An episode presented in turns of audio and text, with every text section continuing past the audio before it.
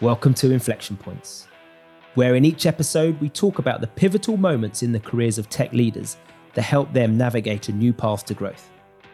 My name is Joe Hine, and this week we speak with Timothy Armoo, founder of Fanbytes. In this episode, we discuss his strong sense of self and how that pulled him out of a difficult upbringing, how mentally leveling up unlocked growth for Fanbytes, selling his business to Brainlabs, and how to speak to white people. From SI Partners, this is Inflection Points. My guest today is Timothy Armoo, co founder of Fanbytes, one of the UK's leading Gen Z social media and influencer marketing agencies. He sold the business to Brainlabs in 2022. His business has created impactful work for the likes of H&M, Burger King and Samsung to name but a few. He started his first business age 17 has founded two since. Timo, welcome to Inflection Points.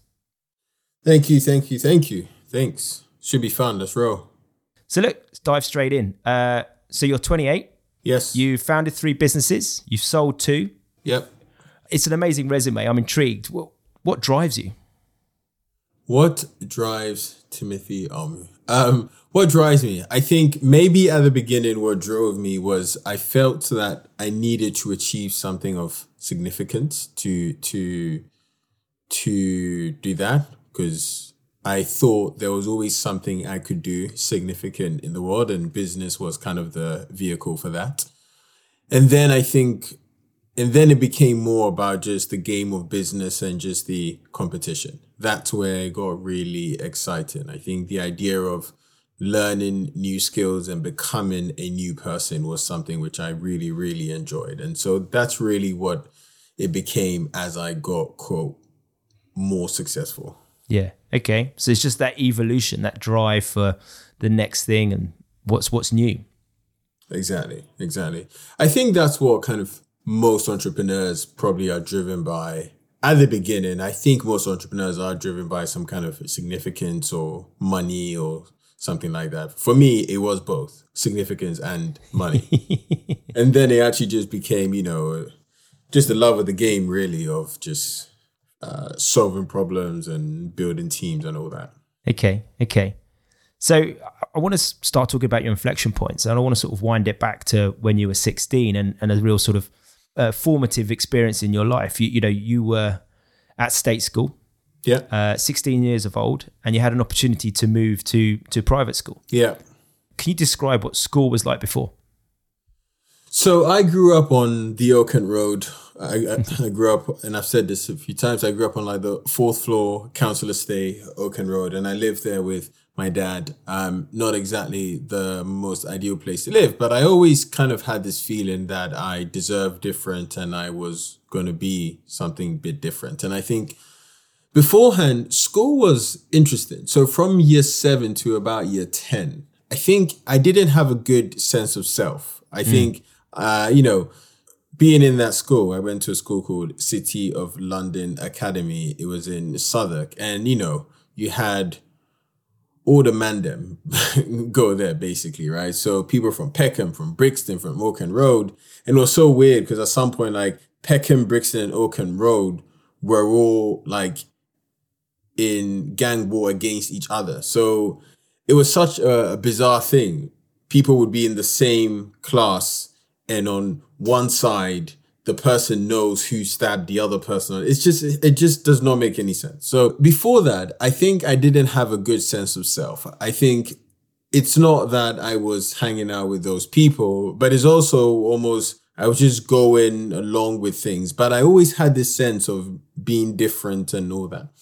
And then I think in year 11 was when I had a greater sense of self, when I thought, hang on a second, like I am smarter than these people. And actually, it doesn't require a lot of effort to be smarter than these people. And that's when I really went into overdrive with I wanted to be the smart person. And so, you know, for GCSEs, I did well. I got um I got eight A stars and one A. And that was just because I just was like, hang on, this is this is not the way I wanted my life to go. And I think I'm smarter than these people. So therefore I'm going to kind of put more effort in and just train my brain up. And um, and then yeah, as you mentioned, sixth form, I had the opportunity to go to actually three different schools, and I chose the Christ Hospital, the boarding school. And I chose it primarily because it was a boarding school, and I had kind of dreams of going to boarding school and you know the whole Harry Potter style vibes.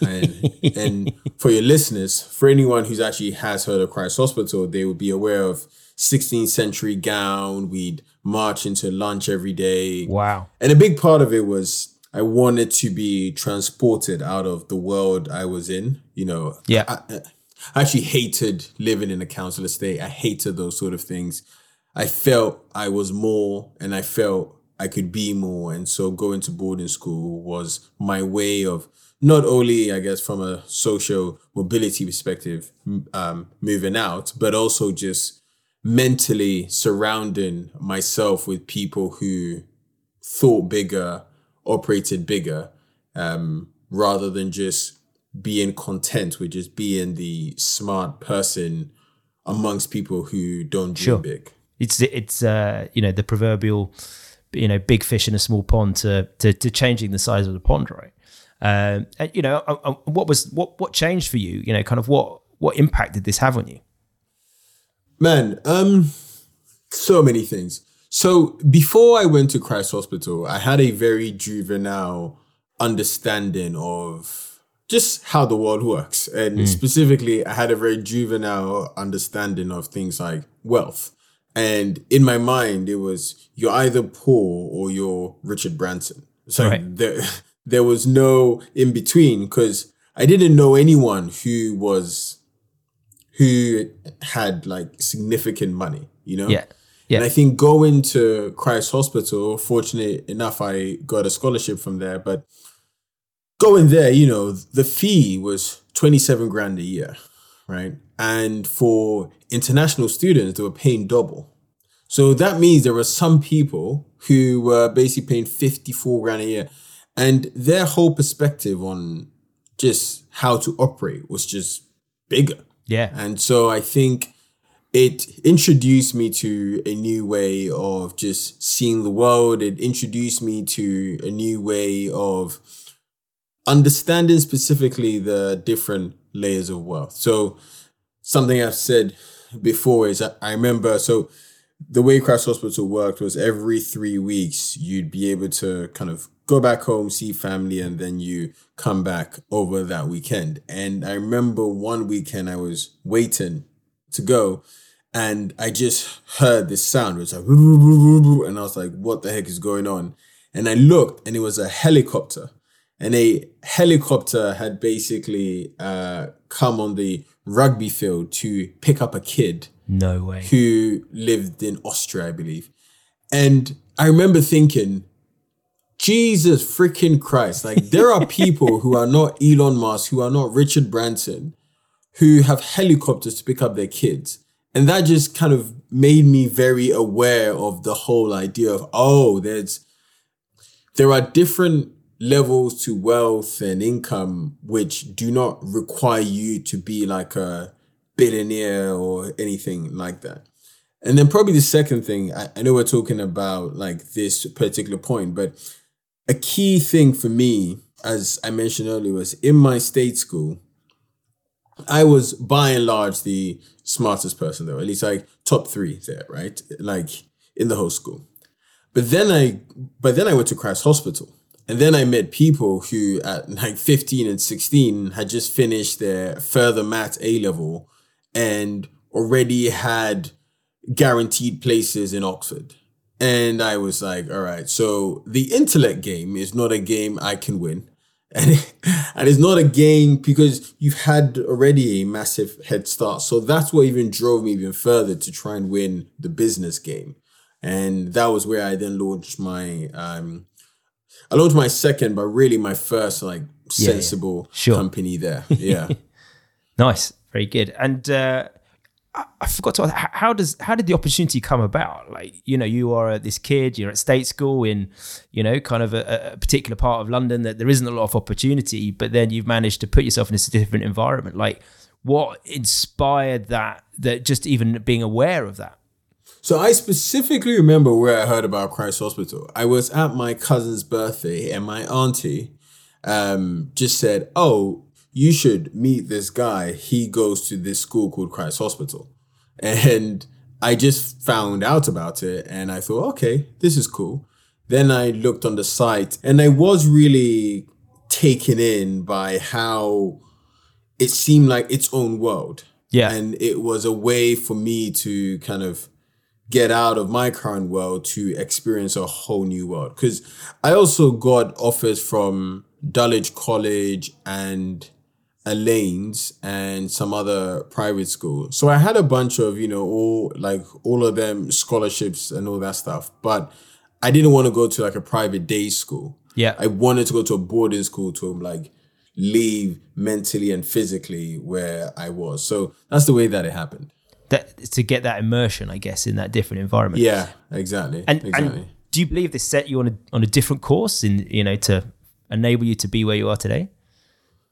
So I think it did, but in but almost in reverse. So Christ Hospital was good for mentally me being able to understand there's different levels, but I didn't actually really enjoy Christ Hospital because they had uh, they had so many rules. Okay. You know, being a boarding school, they had so many rules, and I didn't like any of the rules. And you know, we'd march into lunch every day and all that stuff, and I just I just didn't like it. So what ended up happening was I think that it drove me to be a lot more independent, but not by virtue of the school and following the rules, but more like I don't think the rules apply to me in school. Yeah. Therefore, I don't think the rules of life apply to me. You know? Um, Yeah. So how to do things was that. And I think that I also had a slight chip on my shoulder. Like, Joe, there are some there were some insanely smart people there. Yeah. Yeah. And I had a chip on my shoulder, which was like, you guys have all played the academia game, but I'm gonna show you how to really play the like the proper game of business and life and all that stuff. yeah. Indirectly, it helped me, but not so much getting in there. Um, there. Um, and then there's actually a final point just before we go on to the next one. Is this is something I've said with friends, and I have never said this on a podcast before. So this is an exclusive. And we can keep this in or we can't. But I think going to Christ Hospital also taught me how to speak to white people. Okay. Well, inter- like uh, let's delve a bit deeper. What, what do you mean by that? So there is a certain way in terms of the topics to talk about, in terms of being well read, in terms of just understanding how to conduct yourself in certain spaces, which I think only comes by being in certain spaces. Yeah. And if you are someone who, for example, for me, you know, most of my friends were black or Asian. Yeah. And there wasn't that kind of understanding of how to conduct yourself, not in a bad way, but more in just we don't we didn't know what to discuss, right? And how to understand that actually, you know, things like doing favors for people to help you, you being of value to someone else, you just networking with people just to network and not actually wanting something directly from them. That was a second order consequence of going to Christ Hospital because not only did I see people doing that and go, huh, I wonder why they just randomly meet up every week and just talk about ideas. That's not something that I that's not something that I do. Or I wonder why, you know, you know, Joe introduced Peter to Sam just because he knew Peter and Sam, you know? So it's um, almost kind of working out a a different culture or different a different subset of culture that that kind of has allowed you more opportunity as a consequence, right? Yeah. 100%. 100 100 100%. So interesting. Wow. Thank you. Thanks for the exclusive, Timo. Timo, moving on to your, you know, the second and next phase in your life. Uh, you're at university, were you, when you started Fanbytes? Yeah, yeah, yeah. So I was uh second year at uni. So this is 2017. Uh, uh, What problem had you spotted that you were trying to solve? So I saw the rise of influencer marketing, and my thesis was always anytime there is some kind of independent marketing channel, it always starts off by itself and then it becomes consolidated. And I just saw that and I thought, right, this is the wave we're going to ride. But also, before I had uh, started Fanbytes, I'd started a business in uh, sixth form, Entrepreneur Right. Express, which was just an online publication. And that was bought by this American company called Horizon Media. And basically, they used to be like a media company and now they've changed to just being an agency. But um, they bought the publication, but they also bought a bunch of the Facebook pages around the publication. And that was the thing that was hugely valuable for them. So I'd always then realized, hmm, this like social communities and social pages, that's where it's really happening. So when I then kind of saw the rise of influencers and all that stuff, I thought, right, that is the execution. Like that is the wave to ride. It is the wave hmm. of influencers. I already have some degree of success to understand that social is very important. And at some point, brands would want to tap into this new wave of influencers. We should help them to do that. Yeah, absolutely. And so uh, the business grew. Fanbytes started to have a bit of success. Um, and your second inflection point happened when you you got to about 15 people or so within the organization. Tell me what happened next. So I think there I then realized that everything that I'd known about business was a lie. Um, fundamentally, what I mean was at 15 people, I came to realize that it could no longer just be the Timo show. And I think that was where I had to Interesting. I had to mentally level up, but I also had to shirk my ego. Because when I was younger, when I was starting Fanbytes at 21, all the stories I'd read about successful companies all focused on the one sole person, Yeah. right? So you think about Zuckerberg and you Yeah. don't think about Sheryl Sandberg. Even Bill Gates, yeah, he had Paul Allen, but everyone just talks about Bill Gates. Yeah. So I think that at that point, I kind of came to realize if I want the business to grow and to keep scaling and to keep growing, you know, when we sold the company, it had 75 people. If I want the business to keep growing and scaling, I need to get rid of it needing to be me at the forefront and understand how to become a better leader. And the reason why that's an inflection point is because that was almost that was a very hard thing because I'd spent so many years living and making decisions on a default mode, which was like it is the I have to do this. I have to be at the forefront. I have to be the person making Yeah. these decisions. Yeah, yeah. And then to unpack that, that was a very key one.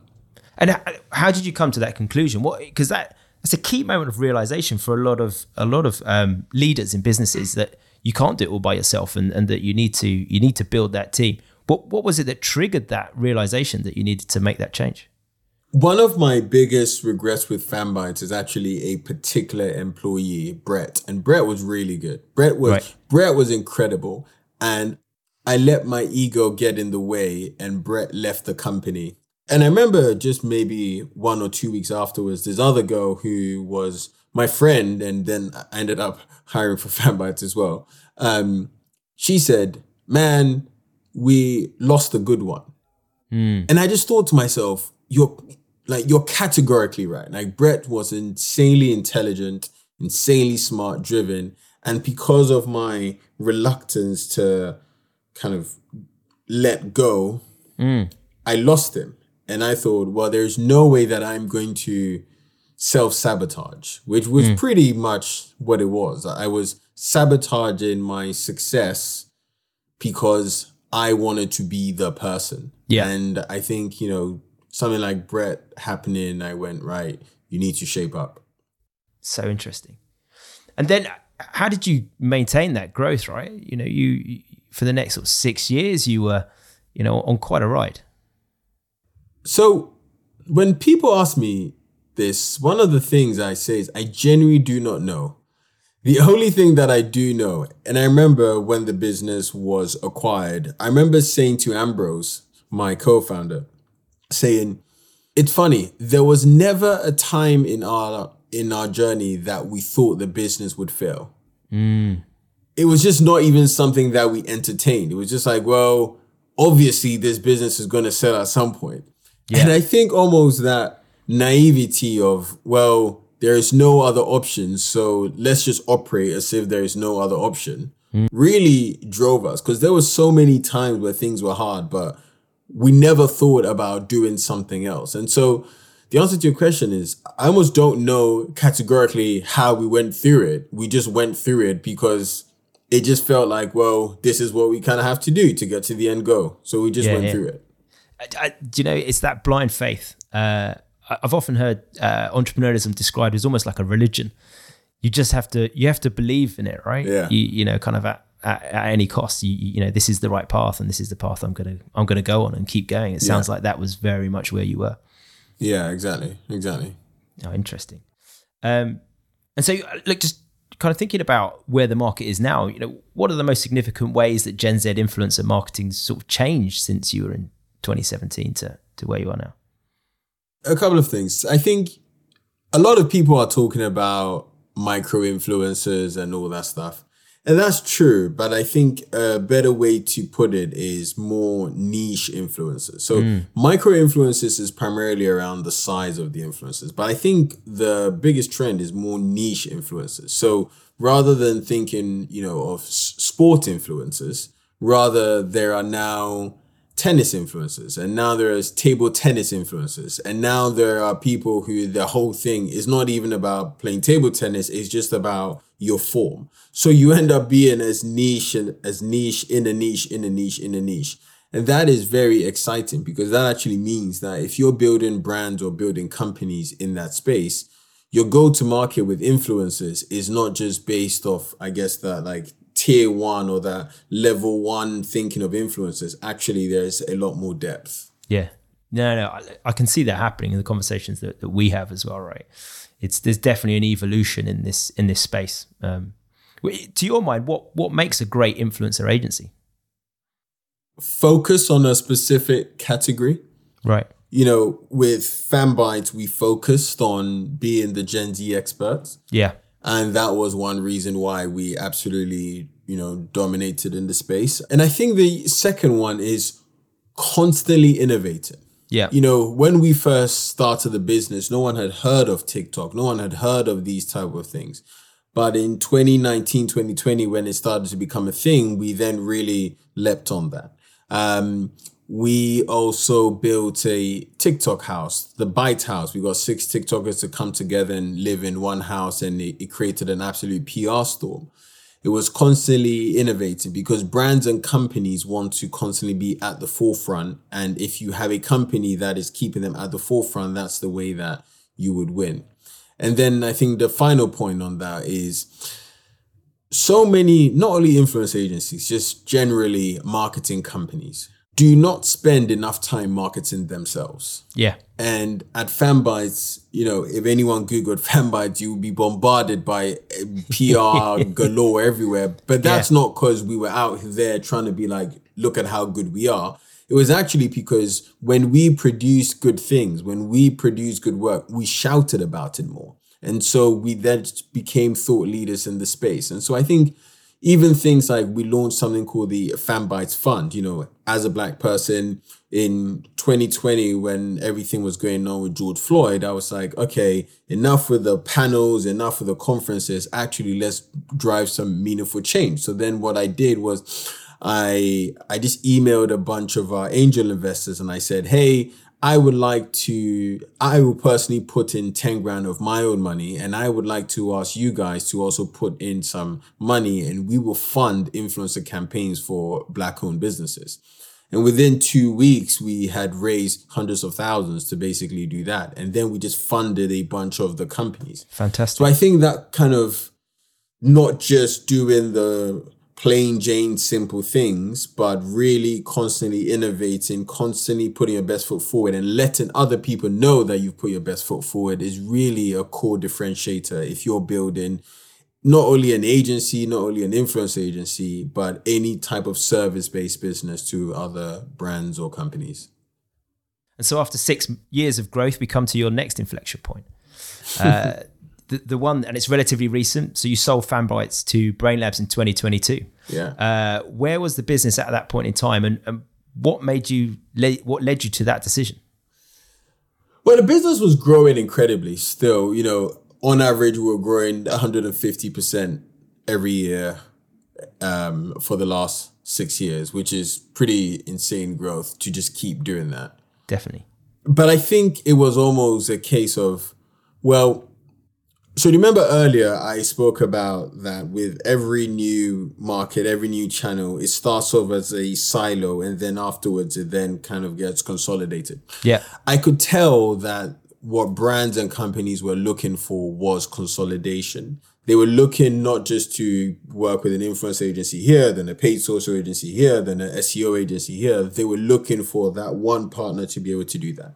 Right. So in October 20, oh, I think in September, October 2021, we'd been approached already by a few companies who were interested in doing something. But then I thought, mm, these guys don't feel right. And actually, perhaps the fact that we've been approached so many times is an indicator to to begin a process. And so that's when we then began a process. That's when we then met a bunch of banks. That's when we then chose SI and then subsequently there. So I think it was a combination of the market saying, right, it's time for consolidation. This is what companies want. And also me going, well, for Fanbytes at that stage, as I was saying, um, 75 people, at that stage, for us to drive onto the next level of growth, for this vehicle to drive onto the next level of growth, it needs to be inside of a larger company who has like a global presence. And so, yeah, um, that was those were the two things that really drove the decision. The big drivers. And so it sounds like you had you had choice, right? You know, there was there was a number of people that were interested in the business. Yeah. You know, how do you make that decision? How do you decide who to partner with, right? So before I, I guess, got into this stage of uh, building and selling a company, I used to always think that when people said it was about the people, it was just the most fugazi thing ever, right? I thought, come on, man, just just say it's about the money, bro. You know, um, um, and in our case, I genuinely believe that you know we had, I think, three other companies put in bids, and Brainlabs were one of the companies that when we met the team, when I met Dan Gilbert, I thought, oh, you get it. Like, yeah. And there's also something to be said for a company where the CEO is still the founder, the founder's still the CEO. Okay. Even at the level Brainlabs were, where I think at that time they had 900 people. Mm. And there was something in there where I thought, yeah, this makes sense. And I also liked the fact that they complemented, you know, Fanbytes doing influencer, brand, social. Yeah. And they just being ridiculously good at performance marketing. I was like, well, bring brand, social, and influencer, bring brand, social, and performance together, and it's just a um a a a recipe made of heaven or whatever the phrase is. Yeah, yeah, yeah. Um, so I think that definitely formed a part of it. Um, just knowing that the next stage of growth would be in good hands. And yes, of course, like the money played a role, etc. But by and large, everyone was roughly around the same kind of price anyway. So really, it came just down to the people, right? And so uh, that's where that's where it got really interesting yeah, as it so often does in life, it's it's all about people. Yeah, AI is it's not going to take over everything just yet. yeah. yeah. But you know, six years of your life, uh, you know, built in your early twenties. Um, you know, so a, significant part of your life was Fanbytes, right? Yep. Uh, well, my whole life, pretty yeah. much. Yeah. Yeah, my whole twenties so, was Fanbytes. Right. So, uh, how describe the emotions that you kind of went through when you go through that process to, to, to sell the business where you once would have sat and signed a piece of paper. Now obviously it's a bunch of clicks but what, what's what went through your head as you went through the process? So one of the things i did and i may release this but 30 days up until the day that we signed, every day I would go on my phone and I will record a voice memo to myself about how I felt. No and way. and it's like and it's so funny because you can tell the seesaw of emotions. Yeah. One day I'm like, oh my god, this is so amazing, and then the other day I'm like, for flip's sake, like, I'm like, these guys need to send over the document, and then I'm like swearing and shit. Um, um, um, but um, yeah. So I think firstly, it was definitely a roller coaster of emotions. But I had spoken to a bunch of people who had also sold their companies. And one of the things they said was it's very important not to see your business as your baby.